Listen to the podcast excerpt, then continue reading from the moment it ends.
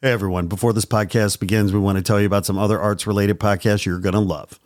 They are the Conduit Music Podcast, Artsville, Gringo and the Man, Art World Horror Stories, and Not Real Art. On these action packed podcasts, you'll hear experts talk about creativity, design, the music biz, the art world, visual art, American craft, Chicano art, street art, graffiti, and even stand up comedy. So be sure to find and follow these great arts podcasts today. Now, back to your regularly scheduled programming. Warning The Not Real Art podcast is intended for creative audiences only. The Not Real Art podcast celebrates creativity and creative culture worldwide. It contains material that is fresh, fun, and inspiring and is not suitable for boring old art snobs. Now, let's get started and enjoy the show.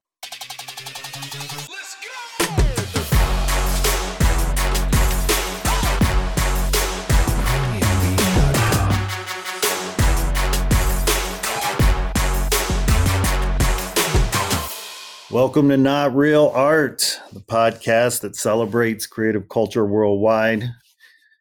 We're here today with your favorite host with the most, Mr. Man One.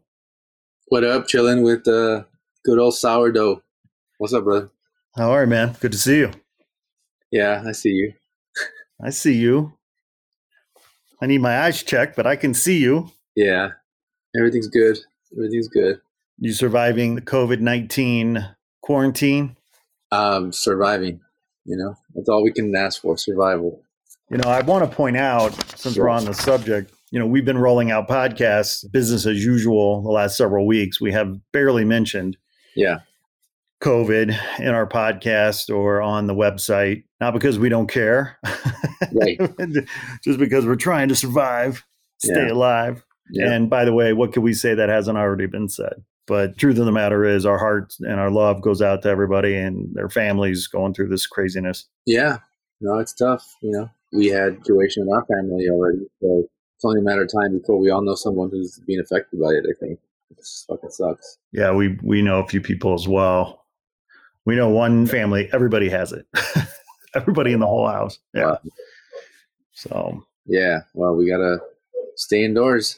stay indoors, stay healthy. Do you have any? uh Do you have any face masks that you're styling? You know what? I just designed them this weekend. They'll be available tomorrow. Nice, man1.com. Yeah, so uh, they're the face covers, so you could use them. People are saying, "Oh, by the time we get them, this thing will be over." I'm like, number one, this thing will But be it's over. coming back. It- yeah, it's, it's not gonna be over. but my masks are covers; they're face covers, so it's a fashion statement. You know, Yes, It- it's not gonna yes. protect you from anything. You're still gonna die if you fucking breathe that shit, but it'll look cool when you're breathing it. You'll look cool when you look cool, you know. Yeah. yeah, I would still wear a real mask underneath the face cover, but yeah, face covers are coming out this week. That's the problem with dying is it's really hard to look cool when you do it. if we could crack that nut. I don't mind dying. I just really want to look cool when I do it. right? And uh, well, they usually try to make you look cool afterwards. If you have an Yeah, open I just want one last lap dance. How do you social distance lap dances? Well, if I'm dead, it doesn't matter, right? I Oh, mean, yeah, you're dead. Yeah, that's true. it's like, I mean, she can't get it. I can't get it. It's, it's a win-win. It's okay. Except that I'm dead. What are you laughing about? Only problem funny. You can't, you can't make it rain. we should point out to our listeners, our faithful, loyal, diehard listeners, that we are testing out new technology Yes, in are. our uh, quarantined uh, times here. Yep. Shout out to the guys at Squadcast Yeah, and their platform, which I learned about recently at Podfest, which was a podcasting conference I went to just before all hell broke loose right. a few weeks ago. And the whole thing about Squadcast is that it allows people in multiple locations around the world to record a podcast together, and the sound quality is superior, we hope, to Yeah, cool. Skype, or, you know, it's way more stable. That kind of thing. So yeah, we're trying it out today for the first time, and you know everything was going well till you tried to download Chrome. Yeah, that was the hardest thing ever. Browser, a free browser. yes, turns out geniuses aren't always that smart. Yeah, you know, we have to focus the genius in something else. Can't be spread. Into all kinds of knowledge. So, Man, oh man. Well, so we've got something really cool planned for our listeners today. yeah, we do. We got a great guest, and he's a fucking bona fide OG music producer, composer, multi instrumentalist. hmm They call him Dan Ubick, and Dan is just a fucking great guy, super talented musician, sweetheart of a dude, so humble, Yeah. and yet he's like worked with everybody, dude. I'll read his bio. Yeah. Producer, composer, multi instrumentalist. Dan Ubick grew up with his music father, Richard, playing jazz, bass. His mother listened to the Beatles, classic music, while designing jewelry. While Dan's older brother and sister listened to Bowie, Traffic, Yes, Genesis, T Rex, and Zeppelin. Said, uh, however, it was Dan's little sister Hmm. Who turned him on to rap in the late 80s through the 90s Public Enemy, Beastie Boys, ATCQ, BDP, Big Daddy Kane, etc., etc. Get this, he as a studio and live musician, Dan has played guitar behind De La Soul, Wow. Big Daddy Kane, Method Man, Redman, Aloe Blacc, Wow. Barrington Levy, Macy Gray, The That's Beat right. Nuts, Brand Nubian, Slick Rick, Ghostface Killah. Wow. I mean, on Mos Def. I mean, dude, the list is so long. I can't. I'm just like hitting the high parts. Played bass behind them. He's a multi instrumentalist. He plays guitar, drums. Oh. Yeah, Because half those, I never, I never even thought they would have had a, any kind of live band component to them. So that's cool. uh, super cool. And not only, I mean, Dan is so cool that his logo is so badass. Guess who designed his logo? Oh, no shit, you won't guess because I'll just tell you. There's too many people for you to guess. Yeah. Kofie. Kofie designed his logo. Kofie. Yeah, coffee. Kofie, coffee. Yeah. Kofie. Yeah, exactly. You mean coffee, like LA's. That's right. That's right. Oh shit. Right. Yeah, dude. Kofie Augustine. Yeah. But listen, I mean, Oh, wow. one of the, well, yeah, he's fucking great. So Dan Ubick Productions, Mhm. but part of the reason he caught my attention was because somebody turned me on to his, one of his latest productions with Connie Price and the Keystones, a project called Lucas High. And it's, uh, you can get it now on uh, iTunes or any number of Bandcamp, Fat. Beats. But I downloaded it many months ago now, and it's so hot. Again, Mhm. Lucas High by Connie Price and the Keystones, and it is just it is really sick. And the players that are on it, Big Daddy Kane, Guilty Simpson, Talib Kweli. I mean, you go on and on. But Dan is a humble, humble guy. Mhm. I had so enjoyed sitting down with them. And so today, our listeners get to hear what Dan's about, everything he's doing, and the conversation that we had so many months ago now. So, Oh man, that's gonna be dope. That's awesome. right on, right on. So, I guess without further ado, let's get into it. Let's do it. All right, tuning in, ladies and gentlemen, here's Dan Ubick.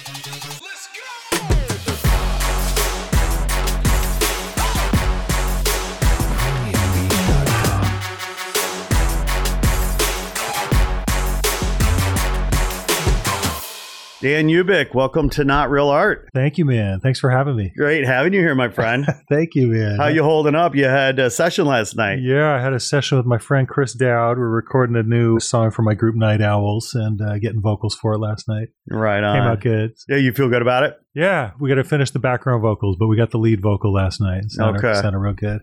Okay, so it was Yeah. a late night. What time did you end up crashing? Uh, about 1.30 or 2. I Okay, think. all right. So, yeah, How do you like? What is a? leery this morning. Yeah, I'm guessing your kind of recording schedule is like herding cats sometimes, trying to get everybody together. Oh, yeah, Yeah. it is. It's, you know, it just depends, but excuse me. No, no worries. That's that late night session. Who was Edit no that one was out. smoking, right? No, I wasn't. but yeah, I've just got this cough, residual cough. Are you not feeling great? It's been going around. Uh, I was, I got that flu like a couple weeks ago, but Yeah. no, I'm feeling fine, but just kind of residual cough. Yeah, yeah, yeah. But uh, It was a good session. yeah, it was a good session, and yeah, recording sessions are always like herding cats. Just musicians are so many Artists. schedules, man. Everybody's like doing a million things, so Right. but it worked out. What does a typical week for you look like? I mean, because you're essentially, as far as I know, and could tell, like Yeah. I would call you a musical polymath. I mean, you, you know, you kind of do it all. I use that on my business card. And so, what does a typical week look like for you as a musician, as an engineer, as a producer, you know, et cetera? Yeah. Well, it changes every week, which is kind of what I like about Yeah. it. I mean, I have I do a lot of different things. I produce stuff, produce music for different artists, for artists that I'm producing, you know, just stuff that I love. I am just doing sessions for different people who need to track vocals or organ or whatever they might need. I'm just kind of a work for hire in that respect as Mhm. well. I DJ, so I'm out doing that a lot. I'm a big record collector, so Yeah. And then I teach lessons to kids too. That's like my Right my kind of like one of my main bread and butter things is teaching lessons. So. So you give what kind of lessons? Like instrumental lessons? yeah, instrumental lessons. I teach all the rhythm section stuff. So I'm teaching on. a lot of guitar, bass, drums, and then I teach ukulele and songwriting and Yeah. recording and stuff. Yeah. Well, you I mean you grew up in a very musical family, did you not? yeah, my dad was a musician, so Yeah. he was a professional musician. Jazz cat, right? Jazz cat. Yeah. Wow. Yeah, he played. He was in the USO in the war and played with like Bob Fosse and oh, Wow. all kinds. Stan Kenton, like a lot of big band stuff was his era. But yeah.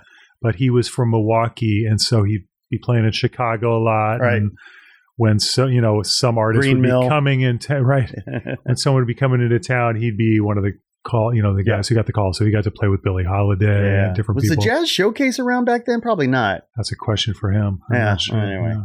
That's cool, man. Wow. Thanks, so you yeah. got to grow up with that pedigree. Well, yeah. I mean, it's kind of daunting and you know inspiring at the same time. You know, Mm, because yeah. He's a jazz musician. And Did you did you rebel and go into rock and roll? Uh, did he yeah, admit? yeah, at first. It- it's funny because he used to like my best friend in junior high was like a super metal guy. This guy Kragen Lum, who plays with Exodus now, this super hard like, Yeah. thrash metal band, has been that loved that music since he was you know sixteen or fifteen. Still does it, and so we used to listen to that stuff. And go to those shows, and my dad was just like, "What are you listening to?" You know, Slayer. And then my sister was into rap, so she got me into like Public Enemy and EPMD. So it was just like a lot of that Right. and it was not his thing at all. So he'd be giving me like you know Earl Klugh, George Benson tapes under the door. Try, like, trying like, to save your soul. just try this, you know. And it took me a while, but I finally came around, and I love and listen to jazz constantly these days. But yeah, Yeah. yeah. when I was 15, it was all about Slayer and Public Enemy, and yeah, blah blah blah. Were you a Bad Brains fan Oh, all? Yeah, yeah. I yeah. saw Bad Brains in I guess 87 or 88 at the Country Club in Reseda for was Eye Against Eye, I think was that tour. Okay. So not the I didn't get to go see any of the obviously like the DC punk shows with them and Yeah, yeah. Rock for Light, but I had all those cassettes because I worked at Rhino and they had Rock for Light and Oh, all those early cassettes. And then they came, they put out I Against I on SST, and I was like, damn, that's that same group, but the sound's a little different. Okay. and we went and just oh my god i flipped and saw that. It was one like a seminal show for me. And then i got to open for them. I was playing with big daddy kane like for a long time and we did a show with i played with kane then it was fishbone and then it was bad brains. Right on. so it was just like yes What the hell? I was just my friend Chris last night is one of the singers in Fishbone, and so he was like, "Oh my god, that's so crazy!" What a bill, man. It was a bill. What a Because bill. I grew up just idolizing those guys. Yeah. So I mean, I fun. you know I asked because I'm watching a cool documentary about them, and I you know Oh, I was yeah. aware of them. and I'd heard their music. I wouldn't be hypocritical to to say I was a fan at the time, but I remember like in Chicago, I liked Naked Raygun, and Oh, yeah. and they played with Naked Raygun Mm. uh, at the Congress Theater years ago, and I yeah. remember that. But but this documentary I'm watching is is really There's interesting. not. There's a one about them, especially because Yes. there's an HR one that's really cool. Yeah, oh, really? I haven't seen that. This It's is about Bad. Brains. Oh. You know, kind of the history and you know, Okay. and this the documentary is a few years old, but yeah. but it's really interesting. yeah. yeah, yeah, Oh, cool! I got to see that. yeah, yeah. If you haven't seen the HR one, it's pretty. It's incredible. He's he's got all kinds of stuff that he's dealing with, Yeah. uh, mental issues and everything. But he's like, seems like he's getting it together and Okay, right. kind of in a good place. But it's a really, I mean, he's such a deep, amazing person. yeah, right. It's an emotional ride, but it's beautiful. It's a really cool doc. Yeah, yeah. Well, you know, I was in preparation for our little sit down today. I was like reading some stuff, and I mean, you work with some super sick people, and some of the quotes, you know, here. I mean, Peanut Butter Wolf talking about being a perfect marriage of 70s Curtis, Isaac, and Barry meets 80s Dust Brothers meets 90s Kane, J5 and MOP Yeah. in a way that only the master of the craft, Dan Ubick, could pull off. That's Peanut Butter Wolf. that dude, I just love. Also a fellow Pole, Polak. Um, but yeah, he's I met him through my friend Miles that I Yeah. played with in Breakestra for years, Yeah. and I was asking just all kinds of my friends in the industry for quotes for the record just to help out so Yeah. we could promote it or whatever. And I didn't hear back from Chris for a while, and then he sent me that, and I literally teared up. It was just so Right. beautiful. I was so because I mean he has so much weight these days, Yes. and it was like just to have him say that was made me feel great. So, So, thank you, so Chris. I, I'm wondering so if I were in your shoes and I was waiting on a quote from Peanut Butter Wolf and it wasn't coming, it wasn't coming, and we'd been old friends, I'd get in my own head about it. It's like, oh, did what, what's going on? Is he mad at me? Are we in a fight? Like what? well, you know, us sensitive artists, man. Yeah, I know. That's when it came man. in, I was like, "Oh, thank you, dude. Thank That's so cool. Well, and then of course, Nu-Mark was talking about texturized grit and rusty passages are always a signature of Connie Price and the Keystones. Get them. thank you, Nu-Mark. Yeah, Nu-Mark is. uh I first met him. Well, he's been around our kind of little scene because J5 obviously is from here. But uh, I did my first real like tour with Jurassic Five, Breakestra, my old band I was just Yeah. talking about with my friend Miles. And Wolf did this tour called Word of Mouth up the coast from it was L.A. or San Diego actually up to Vancouver and Mhm. back. Uh, Breakestra, Jurassic Five, Dilated Peoples, and the Beat Junkies. So it was just like an epic first tour, and obviously got to know all the people and. We'd do like the DJs versus the band, you know, doing breaks, and then we'd do it live, and it was just a really fun show. Yeah, I'm just honored to know those guys, man. They're all each and every one of those dudes in all those groups are talented beyond belief, and to have Nu-Mark say that about me was really so, cool. what, I mean, how do you find yourself in those circles? I mean, obviously, you grew up out here, and you know, you grew up in a musical family, and you're just sort of. I'm sure it happened organically, and you just sort of looked up, and one day you're working with these amazing artists. But more specifically, like, do you remember? Was there a particular moment, or a particular project, or a particular time? Where it sort of was a you know a door open for you, like take us through your journey a little bit. Yeah, I mean, you know, I was playing and just kind of like whatever, just local bands and stuff, trying to just play. You know, Mhm. I played in lots of groups in high school, and then right after when I was in college, I was playing in groups and just meeting lots of talented people. And I think like the biggest door opening for me at the beginning, and I just have to say thank you to him, is because of my friend Miles Tackett. He had me play in his group Breakestra. He just believed in me. He knew I was funky on guitar and brought me in, and it just worked. And we we did lots of stuff, toured and went to Europe and Japan and but it was because of him. He knew so many people already. Miles is two years older than I am. Mhm. It was through playing in that band and then playing at the club he had called The Breaks, which turned into the Root Down, which Mhm. turned into Funky Soul, all these clubs he's done. But it was just everybody was hanging out there because it was us playing all these classic samples, Mhm. you know, from rap songs. Mhm. So I was simultaneously learning about where that Jungle Brothers sample came from or Mhm. where that De La Soul sample came Yeah. from and learning about all these amazing records at the same time hanging out with Cut Chemist and Nu-Mark and Marvski and all these amazing DJs who just knew about all that stuff. Yeah. So it was just like soaking everything up, Right. you know, and just having a blast doing it. So it was, I have to say huge thanks to Miles because he introduced me to so many people and brought me into the, the scene really. Right. Yeah. Right. So Right. thank you, Miles. Yeah. Yeah. It's just all Uh, about friendships. You right. Know? It's like the more people you have a like mind with, you like to make cool stuff. Yeah, and, right. And are cool with and nice to, Yeah. you're going to start kind of getting yourself in there. It's a chemistry thing, right? Yeah, I mean, you could respect people and like people, but that doesn't necessarily mean you can create together. But then, boy, is it magic when turns out you have chemistry to Yeah. to, to make art. Yeah, it's crazy. And it's just like it happens, you know, like we were talking about the sensitive artist thing with waiting to hear back on a quote. It's like, you know, you just never know when it's going to happen. So my aim has always just been like, just work hard, do your best job, and just treat people with respect. And like stuff just turns around. Like I've known Nu-Mark for 25 years, something like that. Mhm, you know, I mhm. mean, and just last year he called me and he's like, Hey, Dan, I've got this thing I'm doing. I need this music done for it. So I, you know, can you play guitar, bass, and organ and stuff on it? I was like, yeah, absolutely, man. So I did it, and it turned out to be this thing with Method Man and Money Mark from Beastie Boys Yeah, played organ on it. And I was like, yeah. shit, that was a freaking lucky break. But Right. you know, it's just because I've known the guy and he like has heard what I've done, I guess, and yeah. and was like, he could probably handle this, and I did, and it turned out great. So I was what, so happy. What do you? I mean, forgive this kind of hyperbolic way of putting it, maybe, but it's like, what do you think you're famous for? Like, are you famous for your the fact that you're a multi instrumentalist and you can like lock down the rhythm section kind of Mhm. thing, or are you?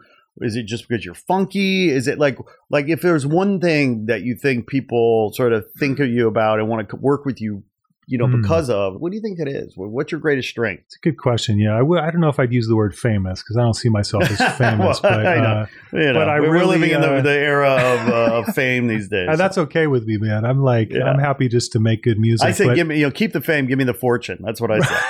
I would go with that. Yeah. I don't know. I feel like my strengths are a that when I say I'm going to do something, I'm there and I'm doing it, Right. and I deliver it when I say I'm Zero gonna it.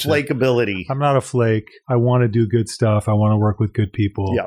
And I want to, you know, I treat people with respect and I just want to do a good job. So that, I think that's my biggest strength. As far as like being the most gifted guitar player, no. I mean, I grew up, like we said, with my dad who is a jazz player. So I'm hearing like George Benson Right. and Wes Montgomery Right. and Grant Green and all these guys who are like, I'm never going to be that guy. Yeah, like yeah. I just know it. Like, Right.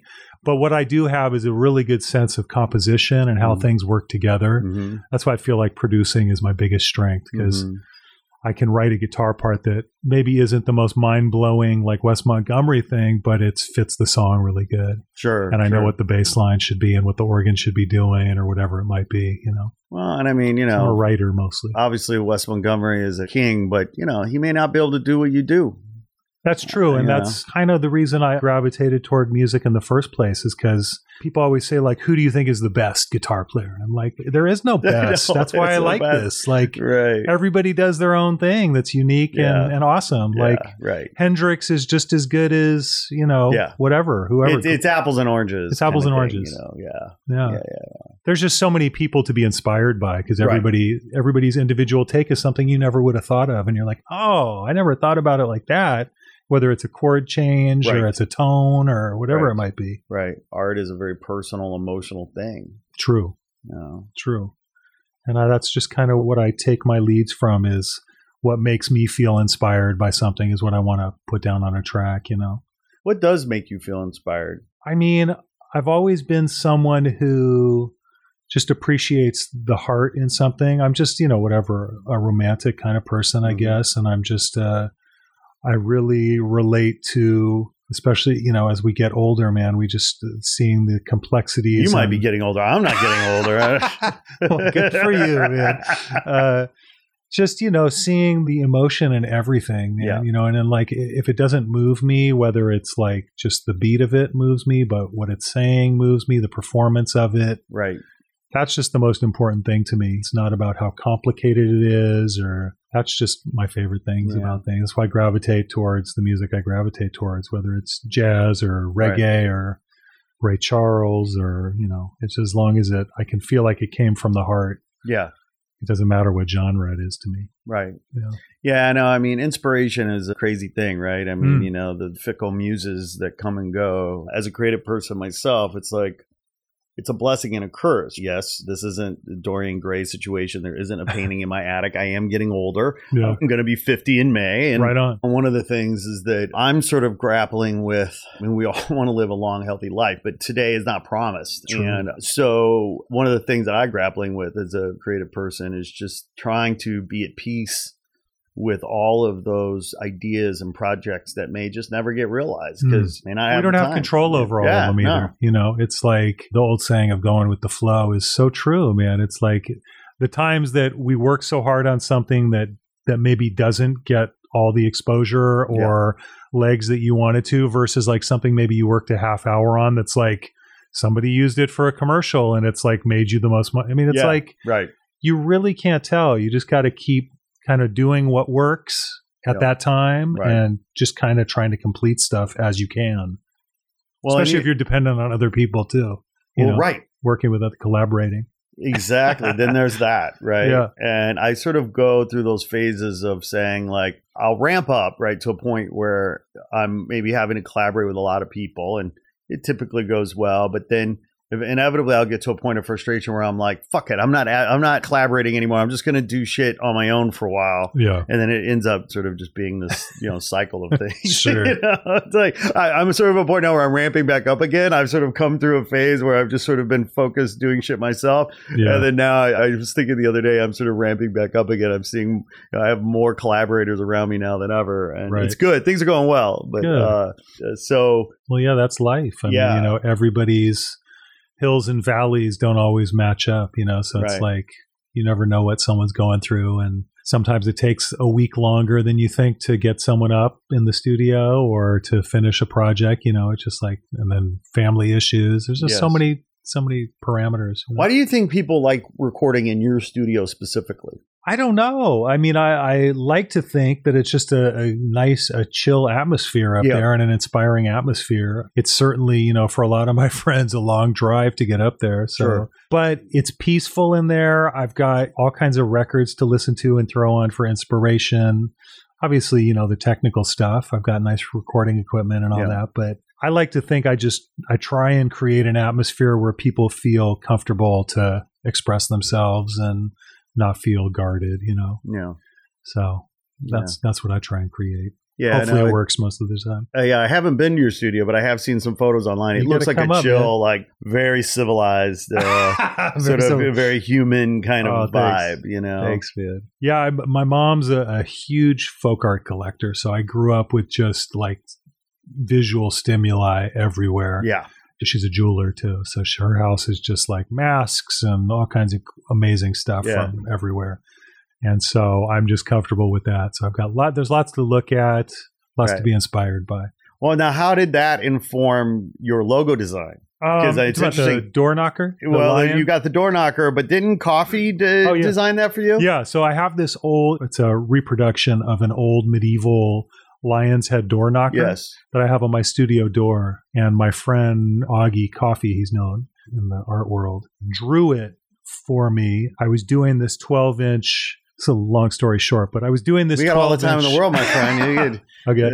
There's no commercial breaks here. Well, I was doing a lot of touring for Scion, the car company Oh, that's yeah. owned by Toyota. Yeah, yeah. They sponsored a bunch of these promo tours Right. for a long time. Remember they were the cool brand for a while. Yeah, they, cool totally. They were, and they treated everybody really cool. So props to Jeri Yoshizu and the Toyota people for doing all that. So we'd get my group, the Keystones, my friends group Orgone, uh, Rhythm Roots All Stars, all these groups that are kind of like in my scene, friends of mine's groups. Yeah. We'd back up all these hip hop groups. Yeah. So De La Soul, EPMD, Slick Rick, all the classic dudes. We'd go to learn the set, go out, rehearse with the artist, and then perform like five shows in in five different cities: Yeah. Atlanta, Houston, all these places. And Right. Blah blah blah. So we were doing all these tours, and then Scion decided, oh, we're going to do, we're going to start re- creating a record label and releasing singles Mhm. with you guys. So Mhm. Pick who you want to do it with, and we'll do a 12 inch. So I picked Big Daddy Kane and my friend Percy P, who's an amazing artist from New York as well Yeah. and we did two songs and i needed to redo the cover and lalo schifrin's always been one of my favorite composers and got to interview him about five years ago but Right. his enter the dragon score is like one of my favorites so i was like what if we did kind of an homage to the cover of enter the dragon Mm. because I we just my partner at the time who did all the horn arrangements, Todd Simon, uh, we were just loving all the score stuff Yeah. from the '60s and '70s. So what if we redo Enter the Dragon, but have Kofie do it kind of graffiti style? So Yeah. he did it graffiti style, and he just did it beautifully. He did sketches of Kane and me, Percy and Todd, and then he's like, "I love your door knocker. Can I draw that?" And in Enter the Dragon, there's like these little symbols in the four corners. So he took my lion's head and put them in the four corners of the EP cover Yes. and then ended up gifting me the original of it Right. years later. As Yes. uh, so it was super sweet. So I've got that in the studio too. Shout out Kofie. Yeah, Kofie's amazing. amazing. What's he up to these days? He came to the Lions like record premiere when Uh-huh. we did it over in uh, Highland Park or, or uh, Eagle Rock. Yeah. And that's the last time I've seen him in person, but I keep up with him on social Right, media, of course. right. And he's just, dude gets flown all over the world to do murals. It's Yeah. incredible. I mean, if you don't know his work, check out, I think it's keepdrafting.com and Yeah, it's yeah. draftsman Kofie, K O F I. K-O-F-I-E, yeah. Yeah, IE. And Yeah. uh, he's just amazing. He gets Yeah. flown to everywhere. He did one in Venice. He's done them just all over the world. Right. Gets goes no, goes to paint. Shout out to, to Kofie. Yeah, Yeah, no, he's it's- it's amazing. great. Well, and that kind of gets to the sort of creative renaissance we're living in these days. It feels like, and it's interesting to sort of think about what's driving that because the visual art side, you have artists like Kofie being, you know, celebrated for their public art and street art and Mm. murals, and muralism is uprise uh, all Right. over the world. But you know, music is more prolific now than ever. The tools have been democratized. I mean, of course, Mm. no one's making any money, Yeah. but you know, we're living in this creative renaissance right now. It seems like. Yeah, well, I mean, with the advent of the home studio, it's definitely opened a ton of things up, you know. But yeah, it's at the same time, my daughter and son's generation, nobody's really buying music, you know. Right. It's all about live shows and merchandise and stuff, but sales. Mm-hmm. I mean, there's kind of a niche market with vinyl. There's still Yeah, lots right. of people who, and that's like obviously all the record companies are still pressing vinyl and it's doing better than ever, but it's still a niche market, you Yeah. know most of the young kids today are just streaming it, not even Right. down buying it and downloading it, just streaming it, Just streaming it. which is insane to me, but that's what it is, you know. I like to hold it in my hand and look at the credits and see who produced The it. tactile, That's just- tangible, yeah, you know, interactive. Yeah. but you know, whatever. I mean, how do you roll a joint? You know, while you're streaming music. I mean, when you had an album, an album Yeah. that opened up, you could sort the seeds. hopefully my kids are not smoking Oh yeah, yeah. Don't do that. but uh, but yeah, it's, it'd be pretty impossible. Yeah, yeah, right. yeah, right. Yeah, no, it's fascinating because on one hand, right, the younger generation, so to speak, uh, values you know art and artists in a way that maybe is an all-time high, whatever that means. But Yeah, at the same time, they don't want to pay for it. They think it should Right. be free. yeah, it's an odd way of looking at. it. I mean, you're right. People like my daughter loves all the current stuff, but like going out and buying the record isn't really on her radar. She can just listen to the single on Apple Music or whatever until Yeah. she's done with it. Right. And that's it, you know, but it's like which is fine, but I, like I try and impress on them like, you know, I understand that it's like you're streaming it and you're paying for the streaming service, but do you see like how little that makes the artist? Like how is that artist going to make another record if they're not making any money? Like it's going to be pretty difficult for them to make more music Yep. if they don't have an income. Yep. You know, that's kind of lost on me a little bit. But art, those artists are also, if they do well enough for touring and making money off merch and doing different licensing deals, you know, getting their music and TV and film, like all of us are trying to, and they're making it work somehow. But it's it's, I think it's tougher and tougher for the indie artists to create an income, man. Yeah, I mean, it seems like they're working harder and harder for less and less. Yeah, Right. I mean, I don't have to tell you how arduous and soul sucking travel is Right. going on tour it's crazy. and trying to be on your game every night, Right. five, six nights in a row, whatever. Yeah, Then you got to come back and it's wash, rinse, repeat. You're Yeah. not touring, you're not making money. yeah, I mean, it is a labor. It's become manual labor right. in many ways. you know, Yeah. I mean, pick your poison because 25 years ago, right, you were hoping to get through the door of a gatekeeper that could give you a contract that would make you money and make you famous. Right, right, right. Right. Right. Yeah, and I'm not sure, you know, who that gatekeeper is anymore. I mean, so much of success it seems like today in the music industry especially is like based on your likes on Spotify, on Spotify, Instagram, SoundCloud, yeah, SoundCloud, well, yeah, Instagram, Spotify, yeah, just right. all this stuff. And it's like, and it's always not that music has not been like about your looks and your lifestyle and Mm. stuff. It has. Obviously, you know, part of the lure of Zeppelin or whatever Right. growing up is like their music's awesome, but also these dudes are driving their own personalized jet and Right. like, you but know, that was all very new life. at that time. totally. Nobody had never, nobody had done that. Totally. Right. So, But now it's like more about that than ever before. Just like whatever, how much money you have Yeah. and, and all that stuff, which is, and just kind of self aggrandizing, you know, Right. big in yourself all the time, well, which is like, you know, which is funny to say because here we are talking about me. but I, know, I know, the- yeah. time. I know. What do they say? You know, what's that famous thing in LA? It's like, oh, enough about me. Let's talk about you. What do you what do think you about think me? about me? Yeah, exactly. no, but I mean, fame is such an interesting phenomenon because I think the majority of folks out there just intuitively or feel like, well, oh, they're famous, so they must be rich. Right. And fame does not equal fortune. Fame does not equal happiness in a lot of And cases. does not so, equal, and fortune doesn't equal happiness, No. and, and fame doesn't equal happiness. yeah. And yet, you know, when you and I were coming up, I don't know, I forget the name of it, but there was always that study or that survey where basically they asked your generation or whatever, well, what do you want to be when you grow up? Right. Mm. And for years and decades, that and the number one answer was things like astronaut Right. or president. Right.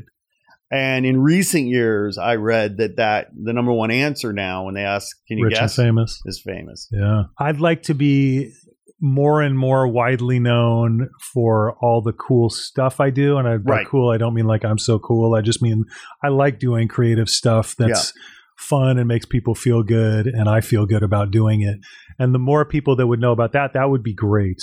But as far as like, you know, having paparazzi following me to a sushi God, place no and like all that stuff and Yeah. like, no, thank you. You know, Yeah. that just doesn't interest me at well, all. but as a true musician, right? But as a true mu- artist, a true musician with real chops, Uh, I mean, how do you feel about the push button nature of music creation these days? I mean, because you don't have to have any chops anymore to Hmm. make a music and get a hit. You yeah. don't even have to sing a tune because you know there's technology to autocorrect your Yeah. your voice and things. Yeah, I don't feel like it's my job to be too judgmental about that. Sure. Like I just kind of do what I do and makes Yeah. me feel good. I mean, you know, as far back as music I've listened to, like the Wrecking Crew were playing on all the Monkees and the Beach Boys songs. Yeah, All those guys were good musicians in their Right. own right, Right. too, but it was Yeah. just like the guys in charge with the money thought Mhm. it would be like it would Mhm. sell more records if they had their pro guys do it. And it's like that works. The Monkees doing their own music works. Me playing something just live in the room and looping it works. Me playing it live all the way through works. yeah, Me sampling it works.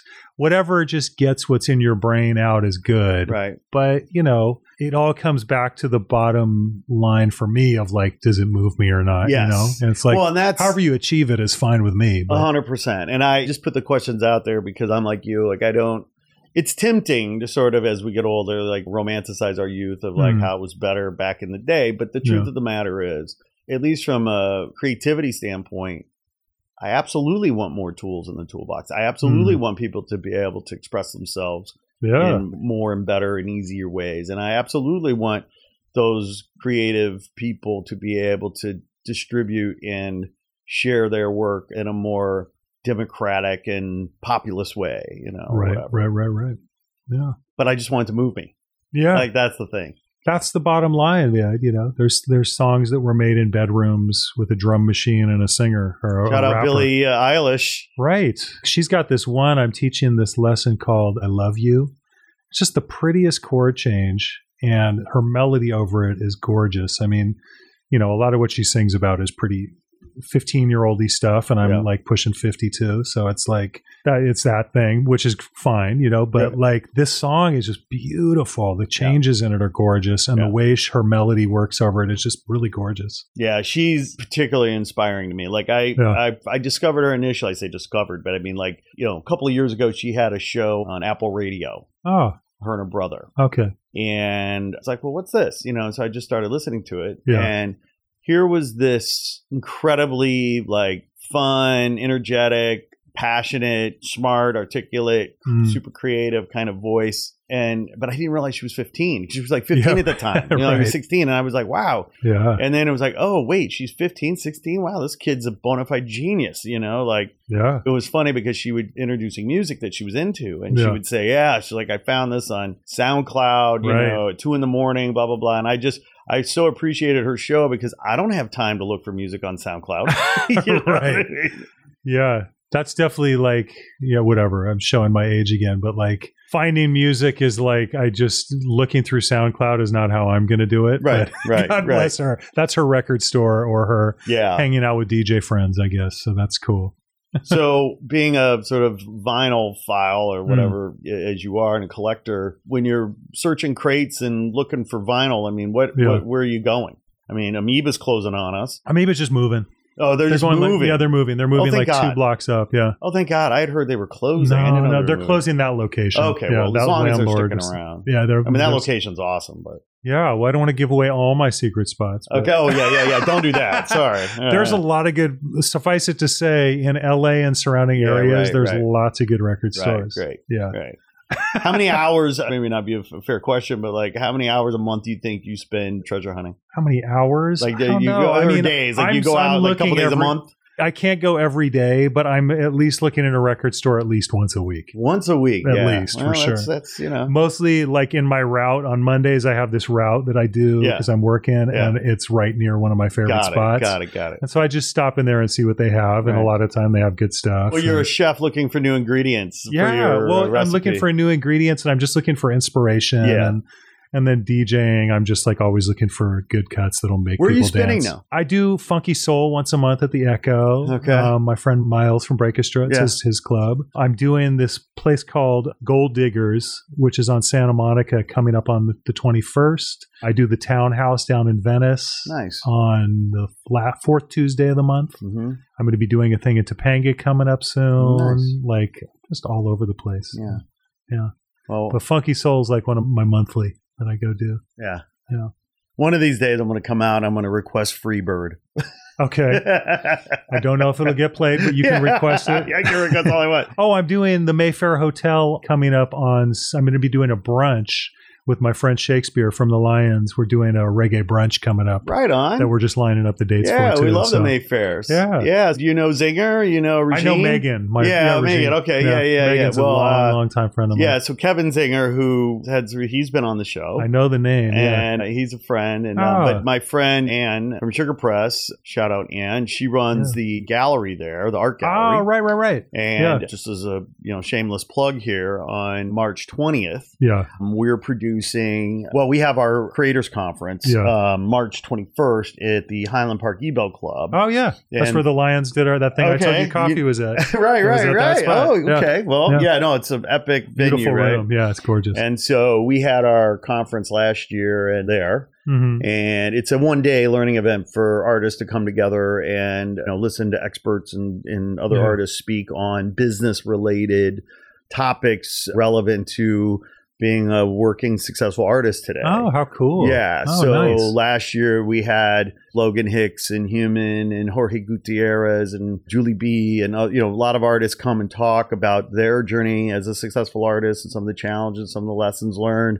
Yeah. But then we had IP attorneys, licensing agents, Hollywood executives Oh, that's come great. and talk. What a great source. That's Thank you. awesome. Yeah, no, it was great. It was a great day. And so this year we're doing it again, but we're expanding it. When is And it? What's the date? So it's the conference is Saturday, March 21st. Okay. But Friday night, Yeah. March 20th, Yeah. we are at the Mayfair Hotel Okay. from 7 to 9. We're presenting an art exhibition there at the gallery Yeah. featuring all female artists Oh, cool. called Pow Her Okay. or Power. So uh, it's going to be a great show. My friend Ann from Sugar Press is curating it. Oh. And then from 9 to 11, my friends from Parlor Social are doing Right, a music right. performance Right. in the speakeasy there in the front. yeah, sure. And so, yeah, so it's going to be a fun night. Please come. Yeah, I will. Yeah, that sounds great. March 20th. I'll write it on my phone. I'll, uh, yeah, Uh, we'll make sure you don't forget. You might. Yeah, that you know, sounds you cool. know, yeah, I think you'll dig it. We're excited. So, but you're going to be at the Mayfair. yeah, I'm going to be at the Mayfair. We're working out the dates now, but they have the new pool, so we're going to be Right. doing like Right. Sunday reggae brunch. Yeah. Oh, and nice. uh, so that'll be fun. Yeah, it's gorgeous down there. The Mayfair is just incredible. The It's first pr- time I went down there, Megan showed me around, and do you know Mear One, the Oh, artist? yeah. So Oh, was he had his art up. That yeah, yeah. Well, him and there. Risk did that mural. Yes. Yeah, yeah, yeah. yeah, yeah, yeah. So anyway, Mear goes way back with Breakestra and used to come to the breaks and Right. draw live with us, Yeah. just like Kofie. So. Yeah. Yeah. Yeah, Yeah, Mear did one of our album covers too. Oh, kidding, no Breakestra's album covers, yeah. yeah. He may or may not remember me, but he showed a lot at my partner's art gallery, Oh, Crewest, uh, Okay. downtown. uh huh. So did Kofie, and Yeah. you know, my from 2002 to 2012, Crewest Gallery was kind of the the Right. spot. Right, uh, right, if you were certainly if you were urban contemporary artist, graffiti artist, Mm. uh, that was a great gallery for them. But yeah, I love what they what they've done at the Mayfair. Beautiful down there, man. yeah, Yeah, just a polite, cool staff. Everybody's real chill. Right. Everything is like it works for me because it's like the sound people on point. Yeah. Like Megan, those of course, just super sweetheart. yeah. You feel taken care of. It's Right. nice.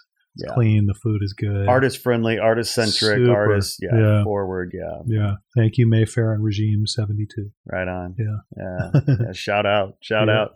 We're bouncing around here a little bit, but we were talking about Apple Music a bit. Oh yeah. Well, first of all, do you consume Apple Music at all? I have it on my phone because my Uh, kids and my wife right, use okay. it. So yeah, Yeah, I use Apple have Music. you checked out Abstract Radio with Q-Tip? no, I've been listening to. Is that just one of the podcasts? On yeah, there? so it's an art, one of the artist shows. Oh, I'll and check I'll it send out. you a link. But I've been doing Mike D's shows on there too. Oh, I love that. The- yeah, Echo called? Chamber. Echo Chamber. Yeah, yeah, I love that one. Yeah, it's great. And just I had been seeing the abstract radio thing for a while, and for whatever reason, wasn't checking it out. And then the last I don't know a month ago or so, I was like, finally, like I'll check it out, whatever. Yeah. And man, I can't get enough. I oh mean, it man, is- that's cool it to know. is just sick. I I, mean, and what he does is he just lets the music play. Yeah, He That's doesn't even. Mike plays a lot of music on his too. I'm sorry. Mike D does the same. yeah, that's right. Well, thing, but, but he's you know he's talking and they're Yeah. interacting and interviewing and stuff, Yeah. which is awesome. I love Mike D show. yeah. Q-tips is just music. Yeah, and that's his whole shtick. He's like, you know how we Oh. do here, we just let the music play, but it's the man like he'll have a concept for the show, yeah. and then all the music is for that. And I've just Oh man, discovered so much old music that's new to me. yeah, that's As a- same here. I mean, yeah. it's all those.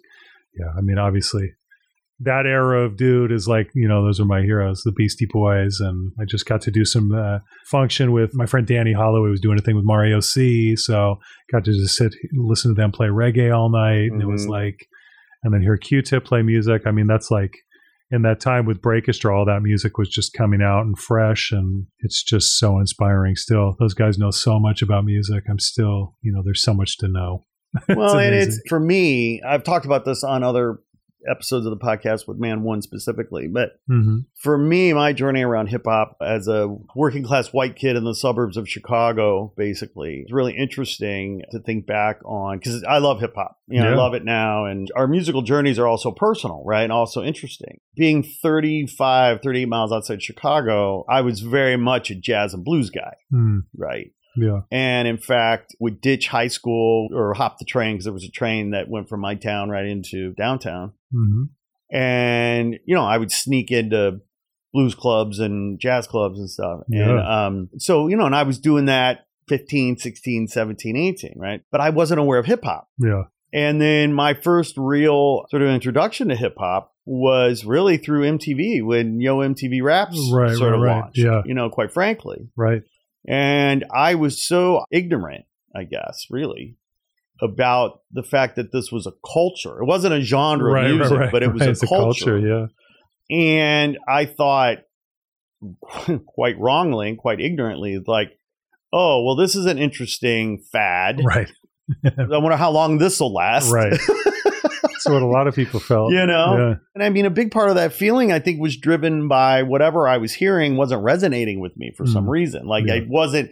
I guess I was a bit of a snob in Mm. some ways, being a jazz and blues guy. That like the hip hop stuff because it, a lot of it was maybe political in a way that I couldn't relate to, Mm. or any number of things. And you know, where I grew up, really in Northwest Indiana, is a very segregated area. I mean, Uh-huh. you know, Gary, Indiana, where I was born.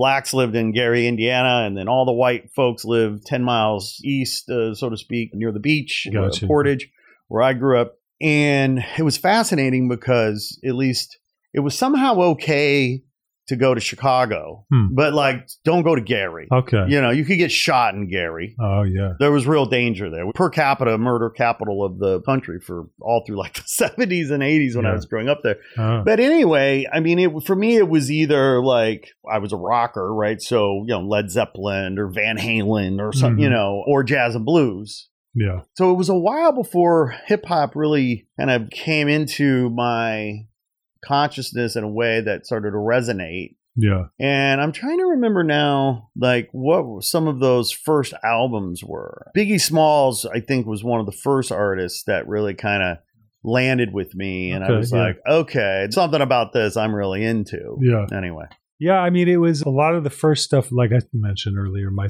little sister was a, got into hip hop first, just because our junior high school was like there was busing. You know, Yeah. it was like the beginning of busing. So elementary school, junior high, high school, all our you know our little kind of white area town where I Mhm. grew up was just like lots of black kids and Mexican kids coming in. So you instantly were listening to what everyone was listening to. Yeah. You know, and so. But when it first came out, like I think the first thing I heard was maybe Slick Rick or Mhm. Beastie Boys, somewhere in that era. But it really took me the first one that really blew me away. Like I like Brass Monkey and like Right. you know Slick Rick songs, but it takes a nation of millions by Public Enemy was like my first one where I was like, what is this? Because it was just like and BDP too. What's it called? Ghetto music, the blueprint of Mhm. hip hop. Just because it was like I was already listening to blues and jazz and reggae and Zeppelin and all this stuff my older brothers and sisters listened to. Once they started sampling a lot in hip hop, it was like all those musics in one, like a mosaic. Right. I was like, dang, they've got like U-Roy sampled here and then Zeppelin's drums and like right. what's going on here? It's like all these cool influences, you know, coming into one thing. Right. And obviously, we come to find out like all those Jamaican expats or came to New York and were spinning just like all the DJs from Jamaica, Yeah. but playing everything from Billy Squier to, you know, James Brown to Yeah. everything, you know, Yeah. and it all worked. And I just love that. It's like it kind of declassified music a little bit for me. Sure. It's like everything's good. Just Yeah. throw it in the pot. Right. You said so much I want to respond to because you you mentioned Beastie Boys. And it's Hmm. like I'm remembering that of course to the extent Beastie Boys License to Ill, whatever that first kind of big album was that Yeah. broke for them, which was probably in my fairly certain was my first introduction to the Beastie Boys. yeah. So to the extent that I was talking about my introduction to hip hop was maybe through Biggie, you know, Mhm. maybe that's not entirely accurate because of the Beastie Boys, but given my sort of status as a neophyte, right, around the culture and around this music, what have you, yeah. as a white kid in the suburbs hearing the Beastie Boys, while I liked some of the music Yeah. as because it was fun or whatever, in my understanding, I'm like, oh, these are just some white kids trying to be black. yeah. I didn't understand like their roots in punk rock or Yeah, their roots right. in, you know what I mean? Like they had real pedigree and real chops. There was integrity there that I was not appreciating. And I mean, the more I've learned too and read about them is just like the focus on them knowing that it wasn't just some music they were appropriating, they really were into the culture of yes. the hip hop scene. I mean, they're the ones who were responsible for getting LL Cool J a record deal. Right. And they were obviously endorsed by Run DMC and opening Yeah. for Run Right. DMC. That's like right. they really did their best to give props to the guys who invented it 100%. or were doing it, you know, in the Yeah. black community too. So Yeah. it's pretty amazing. Well, and then it was it became apparent to me, right, in some of their their second and third album, and I mean after License to Ill, I'm forgetting Mm. the names right now, but like like oh no, these guys are super creative and brilliant. Paul's you know. Boutique, yeah. Yeah, right. But again, given sort of this more conventional mindset around music as just kind of this kid in the burbs or whatever, like I didn't appreciate the fact that sampling and turntablism Yeah. were kind of born out of necessity, right? Totally. Because I mean, you're not people have to express themselves, artists have to express themselves, and you use the tools you have. And if you don't have the money To go buy a Les to Paul go or buy a drum a, set. a- yeah. an instrument, Yeah. you use what you have. And so suddenly these incredibly brilliant, innovative, creative uh, artists and makers and creators, what have you, say, "Oh, wait, turntable, boom." We and you know the gatekeepers and the establishment made such a big deal of the stealing of yeah. licensed music or copywritten music that the controversy overshadowed Right. the artistry. It's At least for me, right? Like I wasn't like I was like, wow, I was kind of confused. Like, how is this music? Because they're like they're making music with other people's music, and Yeah. yet I like it. I'm starting to like it, and it was a very I fascinating. mean, you get into that, le- whatever, whenever there's money to be made, Yes. it's like you have your master recording. But the fact is, is like they took the drums from Moby Dick on Beastie Boys, you know, but, but Zeppelin borrowed from every, I mean, they didn't Nothing like new under the take sun. and patch up the master recordings from Howlin' Wolf Right. and whoever it was, you That's know, Willie right. Dixon, but they definitely took it, you know, yeah. Elvis, to, you know, did Big Mama Thornton songs. Right, and I mean, it's uh, on and on. Sure. Everybody's been influenced by everybody. yes, But once you get the master recording sampling thing in and lawyers involved, right. it becomes that. Right, because people are protecting their interests or they're looking for money. They're greedy. They're like trying to right. I'm bringing this up just because as I became more educated and more informed about what was really going on in Hmm. terms of artists creating using new tools or using existing things in new ways, like it Yeah. just, I was like, whoa! I mean, this Yeah. is just like epic So mind blowing. and mind blowing. Absolutely. The ingenuity The ingenuity. that comes from necessity, right? Yeah. Like, oh, it stoked my entire world. I mean, Three Feet High and Rising and Paul's Boutique alone were Right. like, I need to find out where all of this came from. You know, like Yeah. what is that sample they took? This oh, Cymande. They're this British group of Jamaican dudes, and like so you look for that record and like Paul's Boutique. It's like this Sly Stone sample, and Yeah. I mean it's just endless. And then you find all those original records that are equally as inspiring. I think that's the lost thing is like all of those hip hop groups not only did so much for the vinyl community, collecting community, like they also for all those artists like that fell into obscurity Yes, from right. the 60s and 70s. Second life, third now life. people are f- looking for them, Yeah. checking out for them, you Right. know. It's like Cymande didn't sell records now, but now some of those original records go for 150 200 bucks, you know. And it's like you're saying mother of necessity, like all those records before anybody knew about them, like right. and now is paying hundreds of dollars on Discogs or eBay. They were dollar records that nobody cared about, Yeah. you know, and those guys found gold in them. And that's just freaking incredible. Incredible. and on a kind of a related note, in this, to the extent that we're talking about ingenuity and creativity, right? So I was recently in Miami for Art Basel, and one of the cool things I was able to do while I was down there was to visit the brand new Museum of Graffiti, Oh wow. which is in Wynwood, okay. and it's a permanent museum, not a pop up. At this point, it's fairly modest size, it's like 3,600 square feet. But the scholarship, they really did a great job in terms of explaining the culture of graffiti Oh, and cool, the yeah. history of graffiti. And Right. of course, graffiti being one of the four pillars of hip hop. Yep. For me, again, and for anyone, is such an educational experience because it's anthropological, it's sociological, right? It's Yeah. it's this it's so rich with all of this insight and learning, whatever. So one of the cool exhibits in the museum is this photographic exhibit by a female photographer named Martha Cooper. Now, I don't know if you know Martha, but No. she's sort of, I guess, as I understand, I think she was a young photographer, photojournalist. I think initially she was working for like the New York Times or whatever, and this was late 60s or something, right? But then she, as an artist, was super intrigued with um, youth culture in the Bronx and Brooklyn. So she's Um, got all kinds of good pictures. so, oh my Dang. god, her photos are just mind blowing. And so this installation that was so moving was, and it's a whole wall of photographs. Pictures of the trains and everything. Well, pictures of the trains for sure, but the photos that were the perhaps most compelling to me were photos of kids playing Okay. Yeah. and the kind of ingenuity and creativity and imagination that they were demonstrating with nothing Yeah. but a tire, yeah. Exactly. a, box, yeah. a burnt out car, Yeah. A stick. Yeah. and creating a whole worlds, creating a whole games. She's got all these photos of these kids, and I just, of course, so moving on so many levels. But like, of course, now being a dad too, when your kids are older, I'm like just getting started. My kids are seven and three, Oh yeah. and it's like, are my kids going to have that level of creativity and ingenuity? I mean, in this world yeah. of in this world of screens and computers and Yeah. but yeah, you should look. You should check out her work, Martha. I will, Cooper. for Yeah, she's- sure. It's really great. yeah, for sure I will. That's cool. Martha But uh, but to imagine how hip hop turntablism, Kool Herc, I mean, rolling up and providing their art, yeah, it's incredible. world un- unfamiliar, right? Unknown until Can and you I, you know, I was just in New York. This is like a crazy thought, but like total, probably insane notion. But I just wondered, gentrification is happening all over, right? But Mhm. but New York has changed so much, right, over the last Yeah. decades. And I just wondered to what extent, because I mean, hip hop has become such a huge industry, Mm. right?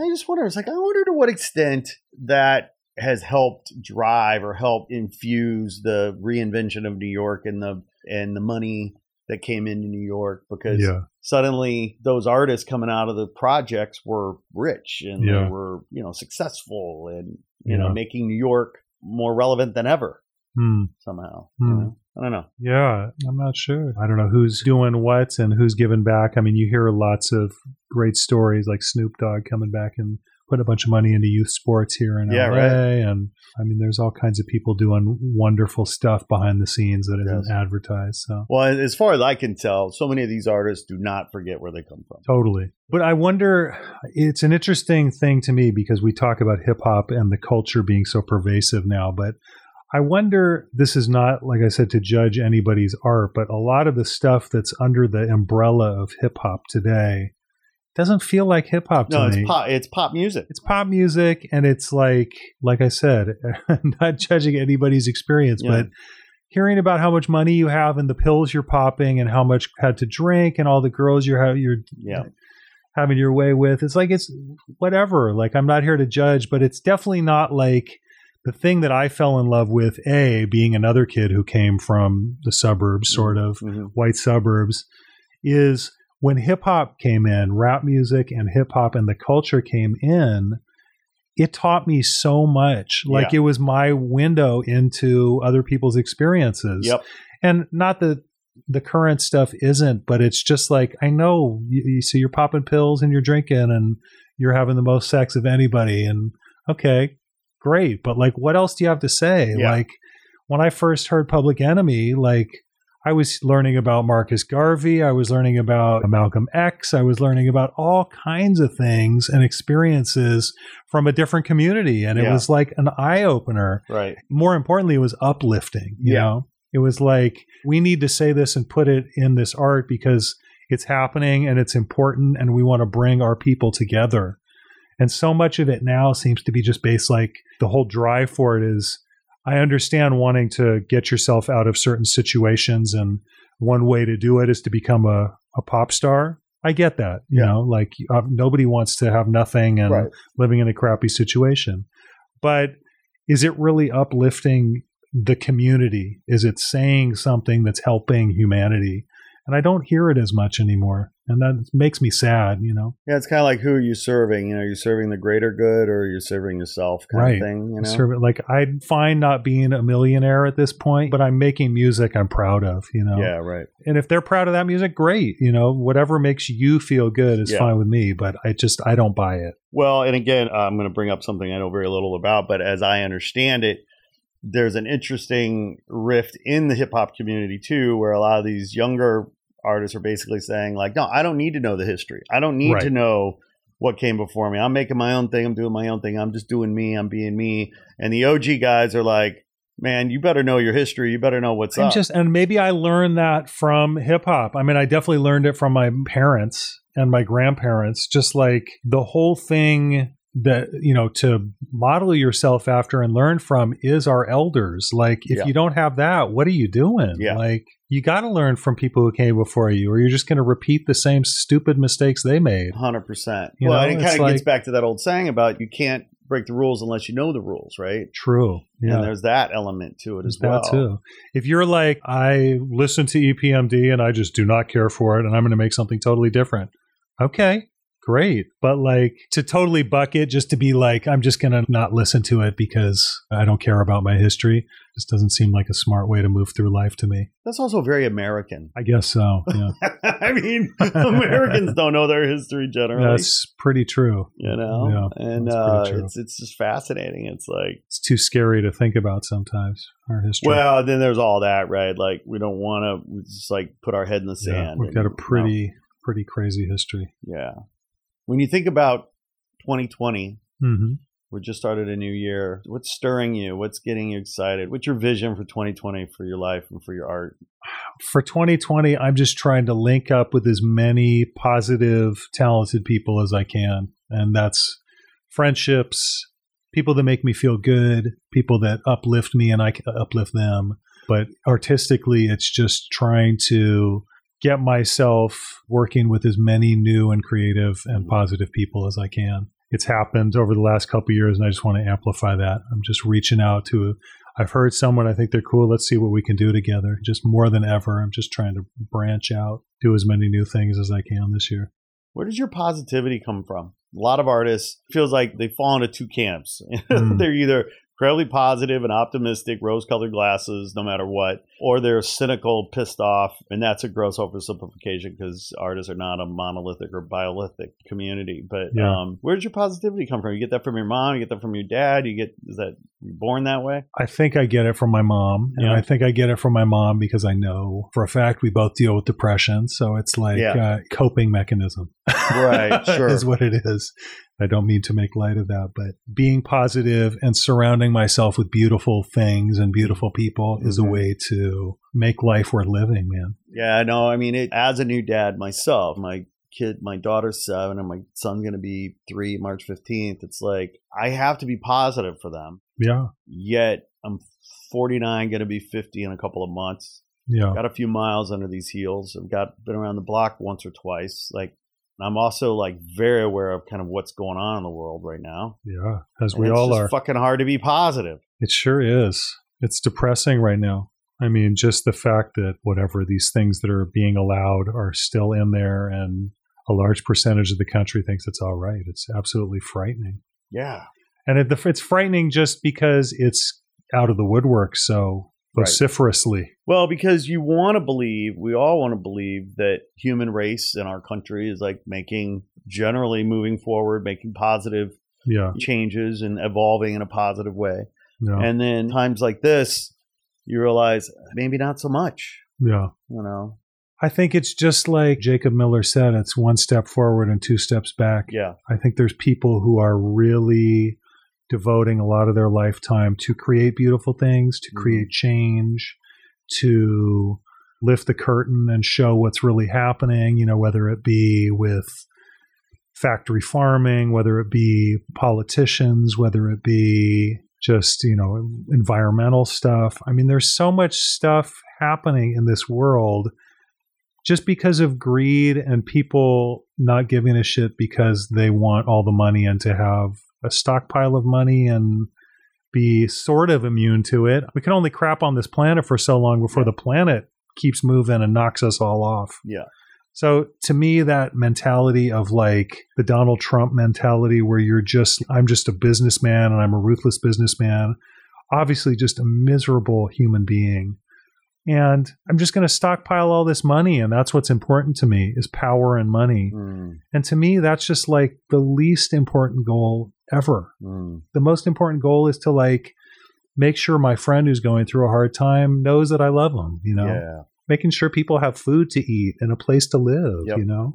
Like, why do you care about having your own private golf resort and a house here and a house there and a house there and a house there? Like, great.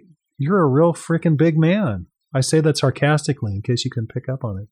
Yeah. It's just ridiculous to me, like the priorities some human beings have. It's sad. And It- that's it- who's the face of our country right now. And that's that's the most frightening thing is just that my kids are seeing that somehow this is being allowed. I, yeah. It's so transparent, you Yeah. know. It's like they can see what a douchebag this guy is. right. It's not a political thing for me. It's a human thing for me. Right. It's not Republicans and Democrats. It's a one percent that's just like has to hoard everything while the rest of us suffer and work our asses off. And that's just not fair. It's not Yeah. cool. Yeah. You know, when he got elected, so many of my friends in New York and in LA were very surprised, hmm you know. Yeah. And these are also the same people that refer to where I grew up as the flyover states. right. and I would go back home and see my parents. My parents did not vote for Trump; they hate him. Yeah. You know, lifelong Democrat. But but I saw the Trump signs and things, you know, in back home. You know, and essentially being a working class kid from a blue collar family in the Midwest who's sort of seen globalization and the impacts of NAFTA and the offshoring of jobs and seeing the hollowing out of the working industry here in the country and so on and so forth. It was sad to see people who I actually respect and care for be hoodwinked by snake oil salesmen. Right. Now, snake oil salesmen are as old as this country. True. But so many of the people that I know that probably voted that I know voted for Trump, I would consider to be smarter than that. Yeah. But that's how desperate they are at the end of the day. it Yeah. seems, you know. Yeah. That whole flyover state is just such a so condescending. It's like, geez, my parents are both from flyover states in Yeah. quotes. It's Yeah. like I don't feel like I'm on a high horse out here in California. I'm happy to live out here. The weather's nice and I know a lot of great people out here, but I know a lot of great people in Milwaukee Yep. and Yep. in Texas Yep. and Florida. There's good people everywhere who use their brains and think about stuff. And then there's people who are used to having it a certain way because of privilege or whatever it might be that don't want to give that up. And I understand that. But you not giving it up is affecting everybody else. Yeah. And that's just it's not fair, man. It's not fair. It's not it's not kind is what it is. Yeah, it's it's you know we need we need more than ever empathy. Absolutely. That's the word. That's what we need, and that was about the only thing that'll save us is empathy and compassion and mutual respect in spite of our differences. We seemingly are at a time where we sort of lock ourselves in our echo chambers and we don't. Not know- Mike D's echo chamber. Yeah, the only echo chamber that I like. right. And shout out Mike D. Yes. And uh, and I get frightened, scared because back when Obama got elected, Tea Party was sort of the resistance du jour at the time, right? And kind of what concerns me now is it feels like so many of my liberal friends Hmm. are becoming in many ways intolerant. Hmm. How so? Like in terms Well, of they just don't want to hear different opinion. They don't want to. This gets back to talking to people that you don't agree with. Right. Like I just know people that are just writing the write off. You know, it's Mhm. like oh, and it's like how are we ever going to come together if we can't agree to disagree? Or True. you know, like, like I'm so frustrated with fucking Democrats right now because you know, and I listen. Fucking Trump is a scoundrel, but maybe I'm a simpleton, but I just want us to beat him at the ballot box. yeah. That's the only, well, not the only, but that's probably one of the most profound ways, right, to protest. Absolutely. And, you know, the impeachment, did he rise to the level of impeachable offenses? Absolutely, in my opinion. But they knew they were going to lose in the Senate anyway. No. So, you know, I question the choice, I guess, to spend all of that energy and time Yeah. you know, in a losing battle, then taking that same energy, right, and putting it to winning an election day. Yeah. I mean, you look at the fucking bullshit that happened in Iowa with that stupid app. I Mhm. mean, you know, we look like a bunch of fucking clowns, you know. yeah. Ugh, I'm frustrated. It's frustrating. It's very frustrating. I mean, just what a systematic pulling the wool over our eyes thing it is, you know. I mean, it's like my parents were both Democrats growing up, you know, and it but it's just like it just seems like it just seems like we need a new model. People get so afraid of like people are out calling Bernie communist, you know, and it's like how many times do we have to say it? Democratic socialism is a different thing. It's meaning that all these taxes that we're paying is just not going to line the 1%'s pocket. It's going to actually do stuff for working people. Yeah. I just think it's so much more important. And Democrats and Republicans, at least in the traditional sense, it doesn't seem like that big of a divide anymore. It just seems like the same thing to me. Oh, interesting. You know, they're all taking money from Oh, Wall yeah. Street and Right. banks and pharmaceutical. Yeah. And you see what how people rely on medication and things and how there's money to be made from that and being money to be made from Mhm. war. When you look at the amount of years that we've been in, involved in a war somewhere since Mhm. we this country began, Mm. it's freaking frightening because it's a moneymaker for all these people who own all these military Yep. supply organizations and it's just uh, it's transparent and it's sad because it goes back to money again and this is a capitalist society but it goes back to what we were talking about with rap music again it's like is money the only thing that's driving us Yeah. It's not driving me i'd like to be comfortable and Yeah. like take my wife on a trip once in a while Right. of course and do fun things and go out to breakfast once in a while that's all wonderful but like how much do you freaking need Yeah. how much money do you need Well, it's interesting because we have these shows, right, that sort of objectify people with mental illness and hoard God knows what in their house or whatever. yeah Um, hoard cats, hoard magazines, hoard junk, whatever it is. Maybe they've done this, but I haven't heard anybody talking about how somebody like Trump or even Bloomberg or whatever also suffer from mental illness in Mm. that they're hoarding money and power, yes right? i've seen lots of pieces about trump's mental illness Yeah. going around from reputable sources i think it's it's a real thing Yeah, well, I mean, yeah, I think it's pretty clear it's sort of narcissistic disorder and all Yeah. that stuff. But what compels somebody like a Bezos to want to be the richest man? When I don't know, that was initially his motivation. But Hmm. the point is, is that how much is enough? right When you see the homeless situation, when Yeah. you see, and I know these are complicated problems, and there's part of me that absolutely wants a small government, but I don't want homeless either yeah homelessness either. Part of what's so frustrating to me, I think, as a creative person, right? You look at politics and stuff. None of these people are creative. Right. about the problems, right? Right. And it's just the language that we use. We continue to use the same old parlance and jargon and paradigms. And I, just once, I would like a politician to talk about trying to design a human-centered government, Hmm.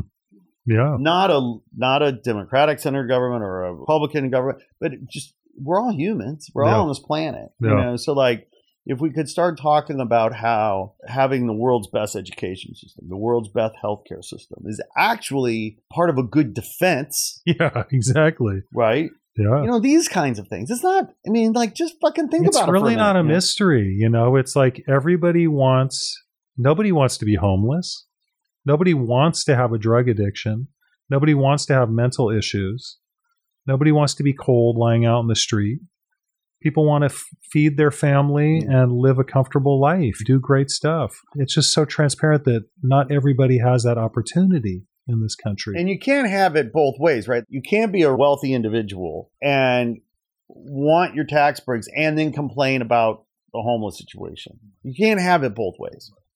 You know, exactly it is interesting. You know, I have a theory that so many of our modern day problems are really linked to our kind of migration away from being a, dare I say, agricultural society right right? Because when we were living in rural areas, raising crops or working with our hands or whatever Yeah. the case might be, you needed each other in a different way. And by the way, you weren't obese because you were working your ass off. yeah You know, you weren't sick mentally because you were outdoors all the time and working and Yeah. exercising your body, which is exercising your mind. And you know, and so I mean, There's we all are kinds of are. links to digging in the dirt and using your hands. That's is- right. That's is, right. uh, that's right. And we become so sedentary. Yeah. right?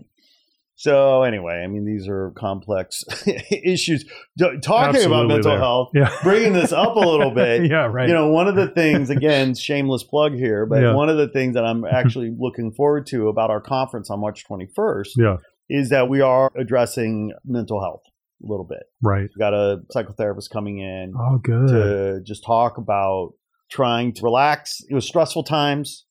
yeah. How can we relax as artists, create more? Right. right? Because it's hard to create when you're stressed. It's hard to create when you're depressed. It's hard Yeah. to create, but also artists don't have a whole lot of maybe resources to afford professional services. So what do we do? What are other things that we can afford and are available to us? Oh, that's great, Um, man. And so, yeah, so I'm really looking forward to this. And also, of course, you know, so people are, and I want to, we're, we're talking about this, but people are self medicating, you Yeah. know, and Yeah, yes, yeah. it's great that we have legalized marijuana now and what have you. Hmm. But how much is too much? And are you putting a band aid over something that really needs to be looked at? And you know all those things Yeah. and so i'm looking forward to this because clearly it's a stressful time and people need to be able to at least have some access to or we just got to talk about it Absolutely. That's awesome. sunlight being the best disinfectant True. That always makes me feel the best. yeah Going out for a hike, or getting in the sun, walking in the mountains. you have a lot of trails where you live right Tons. That's why I live up there. I love it. I've, I've been up in, in the canyon since I was uh, like about 19, mm-hmm. and I just love it for that reason. I can can i, uh, come visit someday Absolutely, man. i'd love to You're check out the, welcome. the Yeah. digs Yeah, the come check it out. Yeah. Yeah man it's you know one of my favorite things is to visit artists where they live Oh yeah, well come You up, know, check it out. Uh, there was a who is the photographer? I actually have his, one of his books, but there was this uh, photographer. Like that's his whole thing. Like he goes into artist studios. Oh, and, really? And shoots them. You know, oh, how the, and wild the wildlife in their natural habitat. Right. thing, you Totally. know? totally, artists Yeah. in their studios. Yeah, yeah. yeah. My godmother growing up was an artist. One of my favorite things to do. She lived over on Fountain in Hollywood. Uh huh. Painter, gifted, gifted painter, and her studio was just canvases and easels and a garden around it. And just one of the most beautiful creative spaces. And it just was so inspiring to me. So, Yeah. your space where you feel comfortable to create is very important. Absolutely. and man. everyone's is I- unique. I was listening to. No, I was reading. It was. I don't know if you know the book, The War of Art.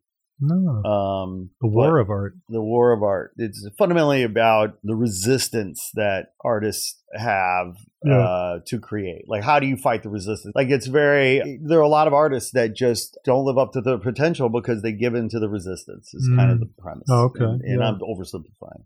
But, but the guy that wrote it, I'm forgetting his name right now. It'll come to me in a minute. Dan something, and Hmm. uh, got another one of his books over there. But he was saying he was talking about when he goes to create and he goes into his studio, Yeah. like he wears a certain necklace, he puts on a certain hat. Oh, okay. He sort of puts on the wardrobe or the attire yeah. that begins to stir the muses. Mojo. Yeah, Mojo yeah. pin. Yeah, That's Yeah, great. Right. 100%. Hey, man. Whatever it takes. so the book I was talking about Yeah. is actually written by Steven Pressfield, and he was best-selling author, author, uh, The War of Art, Hmm. and then he's also written Turning Pro and The Artist Journey.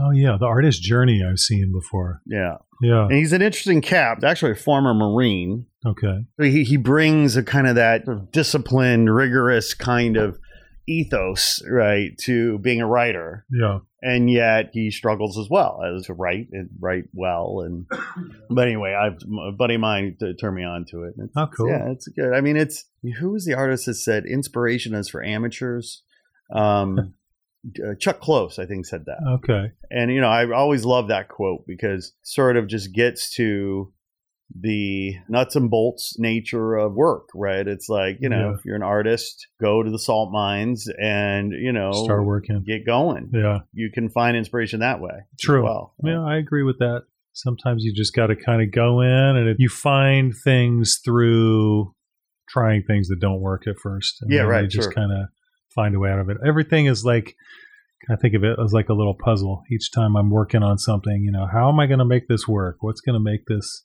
how's this going to be the best finished product possible, you know? yeah, That's how it doesn't, it doesn't always come the first try. Sometimes it does. Sometimes you find inspiration when you're least looking for it. but I'll sometimes joke about it being I'm kissing frogs, you know, and uh, Right. am I going to find my princess or not? Yeah. And oh, oh, wait, that frog was psychedelic. Yeah, You know, yeah. It's like, woo, Yes. okay, Yeah. the colors. I've kissed a few of those frogs too. yeah. oh, Dan Ubick, I'm so grateful. Oh man, thanks for for, coming me, out man. today and Thank sitting you. down and such a joy and i know our audience our listeners are going to love this and so inspired and we're all Excellent. you know being an artist is such a you know can be at times largely a very lonely singular isolating kind of uh, existence Yeah. and so part of the reason why we wanted to start this podcast was to help build some community or at least some people can listen in and go like oh wait i'm not Yeah. alone that guy's suffering dealing with the same crap i'm dealing yeah, with it's crazy. The more people we talk to, you know, just how every guys I've known for a long time, just opening up about how the life is, the lifestyle is. It's like everybody's kind of dealing with the same stuff. You know, artistic people are pretty similar in a lot of ways because you're you're constantly doing something that's never been done before. And I don't make mean that to sound like lofty or like whatever moonwalkers or something, but it's when you're creating something something that hasn't ever been done that way before. So you're Yeah. constantly out on a limb, you know, and Yeah. it's that's a, a scary place to be sometimes. very very vulnerable Very vulnerable, yeah. You know, I guess that's why I like music and collaborating. I mean, I like to work on my own as well, but collaborating is good because you're getting input from other creative people yeah and whatever, just a, an ear as well as a singing voice too, you know. well right i mean a new set of ears or eyes right to see and hear things that we can't see and hear because Yeah. you know at the end of the day right i mean we're just sometimes we're maybe too insecure or too biased or too whatever to see clearly Yeah. you know and then you have somebody over there who can see it better than you can and Yeah. that's a gift It's easier to see it in someone else than it is with yourself sometimes. although that being said one of the biggest fights my wife and i ever got in was the day she said well i know you better than you know yourself and i was like wait wait oh wait what was she right? i'll never i'll never say Yeah. how did you, you and your uh, wife meet We met through a mutual friend of mine, friend of ours, Mhm. at a coffee place in Topanga, a little Yeah. coffee spot in Topanga. But we went to high school and junior high together. Oh, She's no two years older than I am. Yeah. Oh, fantastic. So, but I was a freshman and she was a senior. So. ah, going for that older woman. Yeah, I guess so. but it was um, years later after college and all that that we but met. did you know her met. in high school or no? Not really. know. no, Yeah, yeah, I knew her brother Yeah. before I knew her. Right, So yeah, right. I met her just after everything, That's after great. all that stuff. How long did you guys away. date before you got married? Two years. Yeah. Two years. Yeah. Yeah. That's great. And then how long has it been now? We just celebrated 20 years. Congratulations. Thanks. That's 21 years for my wife and I. Well, 21 years that we've been together, about 16 years of marriage this year. So Wow. Yeah. it's time. I mean, time flies, man. It sure does. It sounds so kids. cliche to say, but it's just such a weird phenomenon. It's crazy. I know. Just seems like yesterday. Some things. It's nuts. you see pictures and just seems like yesterday. Literally, it's nuts. I had so much hair then. You know? Right. it's like, Yeah. which is my part of my issue. Was like, where did all that hair go? Yeah, I found pictures of me on tour with Breakestra, and I was like, "Man, my beard was brown at one point. I forgot about that." Yeah, That's fantastic. Well, I tell you, I tell you what, Dan, time has flown by here today. Thanks again for coming through Oh, thanks and for playing me. with us. Uh, so our listeners can learn more about you and your art and your gigs uh, Yeah. coming up. Where can they find you on the socials? you can find me on the interweb at www.danube.productions, D A N U B E productions.com. All right. Yeah. Good. Are And you that'll lead you to all my social media and all that stuff. Okay. Yeah. Got it. Got it. Got it. Excellent. Well, will you come back? Absolutely. If you have Excellent. me, sure. Well, maybe next time. Good to talk well, to you, with your permission, what I'd like to do, well, well, we'll talk about this later, but it'd be Okay. nice to include some of your music on this Cool. episode when we do that. But Great. you know, we'll talk more about that. Dan, Okay. thanks a lot, my friend. My pleasure, man. Peace out. Peace out. Hey there. Thanks for tuning in. Please be sure to like this episode and share it with your friends on social. And if you haven't already done so, please be sure to press subscribe and follow us on IG at Not Real Artificial. We appreciate the support. Sourdough out.